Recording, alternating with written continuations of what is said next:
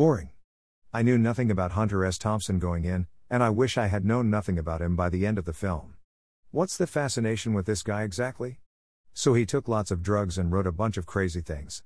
Good for him. He was also a total jackass, and the film, try as it might to sympathize, fails at making him seem like anything but. God, what a scumbag. And the documentary itself is so poorly shot and uninteresting. It doesn't go anywhere, and the reenactments are so dumb. And what was with those static shots of Johnny Depp reading from his book? He's a good actor and all, but not good enough to justify spending a quarter of a film watching him read out loud into the camera. And the scene where he's holding the gun while reading was so hokey. Geez. Talk about uncreative. Skip this film.